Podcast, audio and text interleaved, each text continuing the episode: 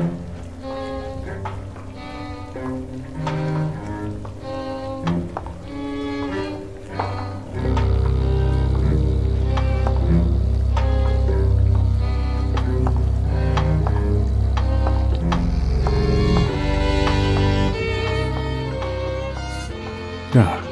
hello. So good to see you again. Welcome back to the Gallery of Curiosities. I remain, as always, your humble host, Osgood. Back to the bass walker, I see. It seems the chorus is in the mood for some crime. Here I thought they would have brought out the theremin now that it's October. No, eh? Hmm, crime it is then. We shall have a noir this evening. You know, I normally have my chorus stay behind the curtain. The sight of them tends to unsettle people. I suppose they do not look as one might expect if you had only ever heard them. Or perhaps it is the manner in which they play each other. I rather like the way they follow me around when no one is watching. At least then I know someone is listening. Before we begin for this evening, an announcement if you don't mind. We shall be open for submissions from the 7th to the 14th of October 2020. But listen carefully. We will only be reading manuscripts which are related to fairy tales. And by that I mean grim, very grim, and fractured, if you please. For more information on how to submit, visit gallerycurious.com. The grimmer the better if I didn't make myself clear. This evening's exhibit comes to us from Ms. M. A. Smith, who writes from Gloucestershire, where she lives with her family. Her fiction has appeared in magazines including Mythic, Gathering Storm, and Dark Moon Digest, and her novella Severance was published by Fantasia Divinity. Find out more at masmithwriting.com.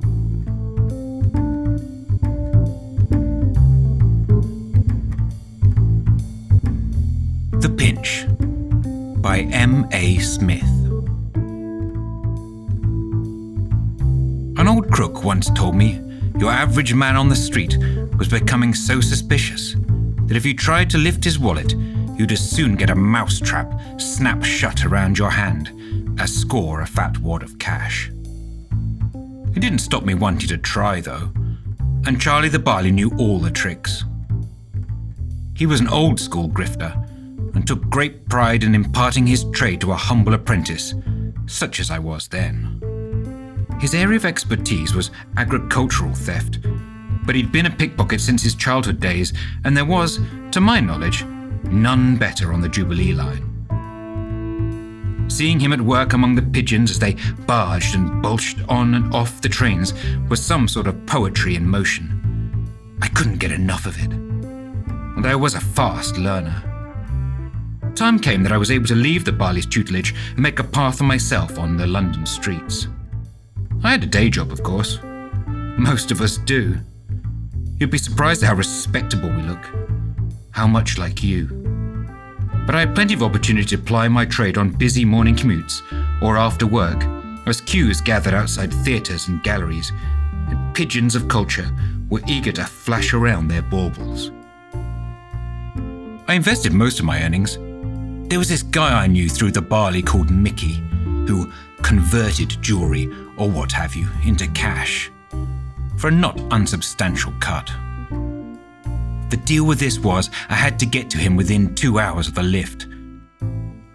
Now you could ask, quite reasonably, how this fellow would possibly be any the wiser if I turned up with the goods half an hour late, a week late, five minutes late. You move in my circles, though, you find out sharpish that these sort of folks do know.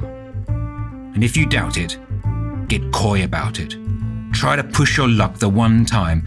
You may find that your life alters from that point on. Maybe you start suspecting that someone's shadowing your steps as you mosey down the Edgware Road. You'll find your apartment door open one evening when you know you locked it in the morning. Perhaps the next day, you don't show up for your day job at all. And maybe the next week there's a new grifter working your patch. One that knows to get to the Barley's man within two hours of a lift. A summer came when, though, I was considering calling time on the city. I put away nearly enough in ready money to begin thinking about taking up the sort of rural life that involves shotguns and trips to muddy floored, overheated pubs, serving real ale and pork scratchings that still have bristly little hairs attached to their rinds. I talked to my broker and calculated that one more season should do it, saving at the rate I'd been. I'd maybe have to forego some of my more expensive tastes for a month or so but I thought I, and a number of Soho's more charming residents, could live with that. You could say I upped production, and as autumn blew in, skittering leaves along Tower Bridge like the dried and brittle bones of dead mice, I found myself staying on the streets later covering patches I hadn't worked for years. A smoky dusk was lingering over the city that evening that I picked the pocket of the woman wearing the red hat in a side street off Piccadilly Circus. She was looking at the menu stuck to the window of the restaurant she stood outside of. She wore a long black coat, and above its rounded collar slithered a red tattoo that coiled around her neck to disappear beneath her hat. Its inky scales pulsed with her breath, a sinuous and intimate movement that troubled me. I sensed promise, though, so tugged my own hat a little lower adjusted my scarf, and strolled slowly over to stand a few paces away from her, cupping my hands to the glass as I pretended to look into the restaurant. After a few seconds, I spun away from the window, feigning a sudden remembrance, mocked up a stumble, and collided gently with the woman. She instinctively moved both arms up slightly and out as her center of gravity shifted, I put a hand on her arm to apologetically steady her, while my other hand slipped unnoticed into her coat pocket and lifted out what felt like a purse and a piece of jewelry. We both muttered quiet exclamations of apology and parted. Done. Oldest trick in the book. I rounded the corner without hurrying and walked to the tube station. I discreetly looked over what I'd hauled while I sat on the train, waiting for the Hammersmith stop to see Mickey about converting various bits and pieces from the evening's work. The red hatted woman's purse was a nondescript affair, with perhaps a fiver and change inside. Uh, I maybe read the pigeon wrong. Happens sometimes. What I'd taken for jewelry turned out to be a strangely shaped coin. It was like no coin I'd seen before, though. Made of steel or iron, it was three sided, with a pattern of spiraling numbers on one face and a Medusa type figure on the other. The figure's face was worn almost completely away. It weighed much less than it looked like it should. I tucked the coin away and swung off the train as it slowed to a halt. Tugging on my gloves, I noticed a fine reddish powder on my fingers. I stopped, and the human tide parted messily around me, surging into the street and dispersing into the London suburbs like dust. I pulled the coin back out and saw what I'd missed before. The same red tinged powder clung to its three sides, impacted deeply into the metal's tiny nicks and crevices. It was full dark by then, and a bitter rain flickered in the cool orange glow of the sodium lights outside. I pushed the coin into my pocket, brushed my hands hard on my trousers, and hurried through the emptying streets to this grimy little lane between a newsagent's and an offie. Not a place that shouted, criminal underbelly of London. Well, one wouldn't want to attract the wrong sort of notice.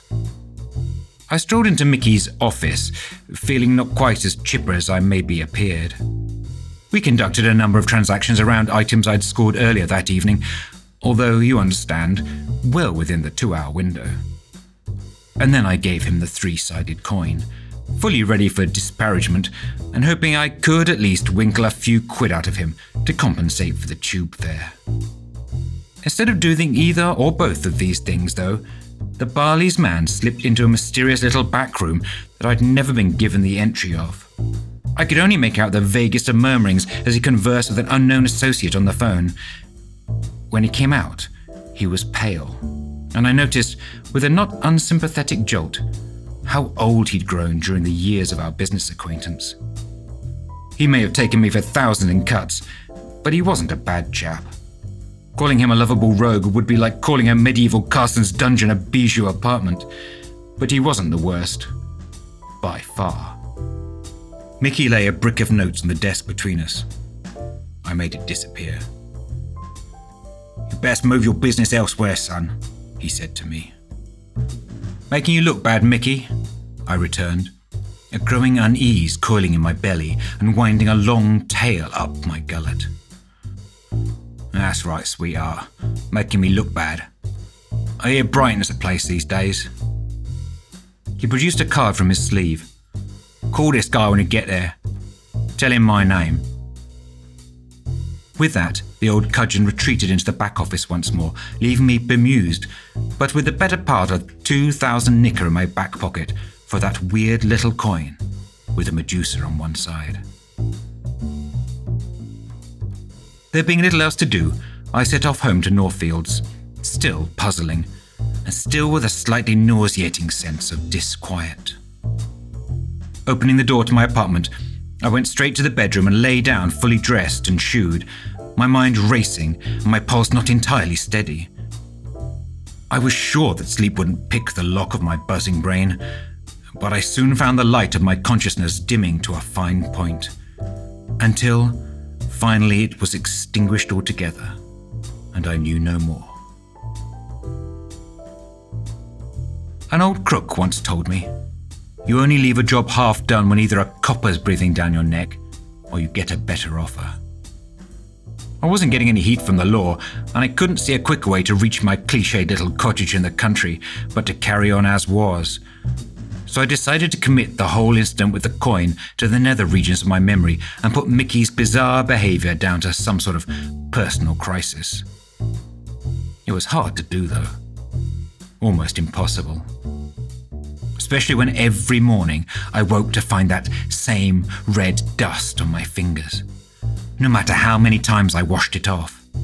Every single morning, it, it covered my hands like pollen, leaving stains on my sheets and reddish rust around the basin wherein I sluiced it away, only for it to reappear again the next day. I wore gloves to bed one night, but discovered, on peeling them off at dawn, the same hateful powder on my skin beneath the fabric. It was easiest to believe I had developed an unusual skin disorder than consider the alternatives. And so that is what I did. Even going so far as to procure a steroidal cream that I applied to my hands each morning after removing the powder from my fingers. In this way, the top part of my brain, the more gullible part, convinced the wiser part underneath that everything was fine. The underneath part knew better, though. It always does. The worst was to come. An awful, aching, pinching sensation racked my hands, so that sat in the sterile office where I spent my days, I could, at times, barely force my fingers to curl around the ringing telephone. I, I began to suspect arthritis as I watched the joints stiffen and solidify like little fossilized corpses. Barely a week after the first presentation of these symptoms, I was working the pigeons, pushing off the tube at Green Park. Always a rich fishing ground, as excited pigeons of the tourist variety were all glazed over with the thought of Buckingham Palace and all that tosh. In hindsight, it was foolish attempting a lift in the state I was, but there had taken root in my mind a kind of desperation. A weird feeling that perhaps if only I acted as though nothing had changed, Miraculously, nothing would have. It was a clumsy job, even without my mangled hands. The mark felt the jolt before my fingers even came into it and turned, all suspicion and hostility, looking at me with eyes that clocked my every feature. I only caught the cliched, What the? as I melted back into and through the crowd. I sprinted on foot to the next tube station and caught the first train that came down the line. What do you know? I ended up back at Piccadilly Circus where this whole sorry palaver began. That my mind was far from clear is the only excuse I have for my footsteps taking me, as if an unseen track from which there was no detaching, to the dark little side street where I'd first encountered the woman in the red hat, maybe a fortnight past. If I told you she stood there still, right outside that closed up restaurant, as if she'd not moved since, you would quite rightly think that my mind had come loose under the pressure of my double existence, and maybe doubt the credibility of this whole tale. And maybe you'd be right. Maybe I'm right now spinning my wheels in an institution somewhere, rattling on to an orderly about nicking wallets, women with weird tattoos, and an infinite red powder that covered the skin of my hands like an obscene dust.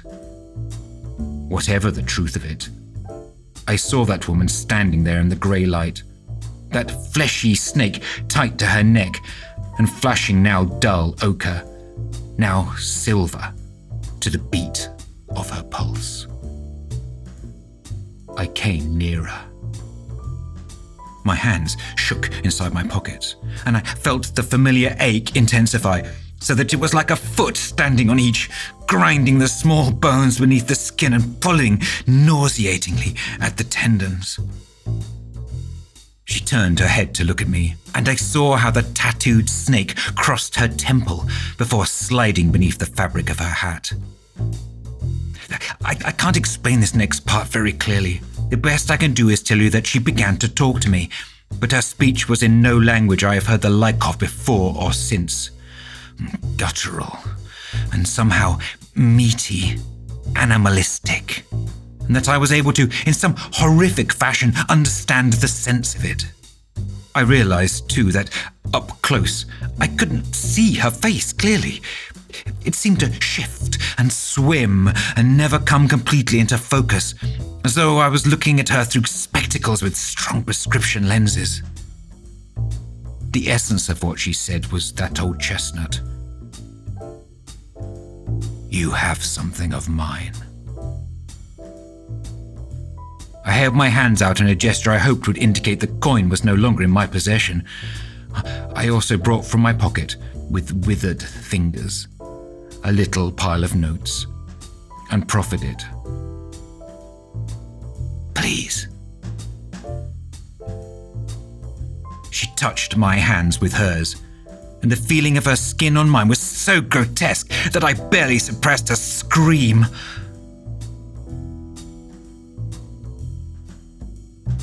Before turning away, she gave my fingers a last caress.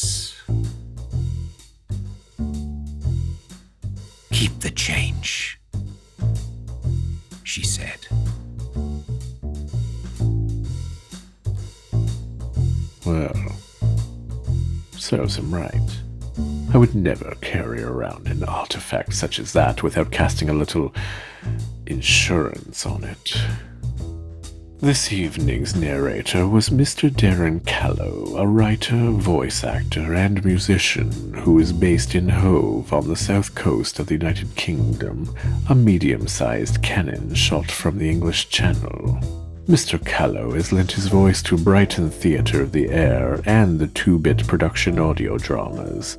He also finds time to record his own steampunk podcast entitled Tales of New Albion featuring original comedy material and readings of his sci fi stories, which I must say are most soothing on those nights when one finds it difficult to sleep. And I believe that's all the time we have for this evening. I have been wanting to work on some choreography with my chorus, but do come visit us next time at the Gallery of Curiosities.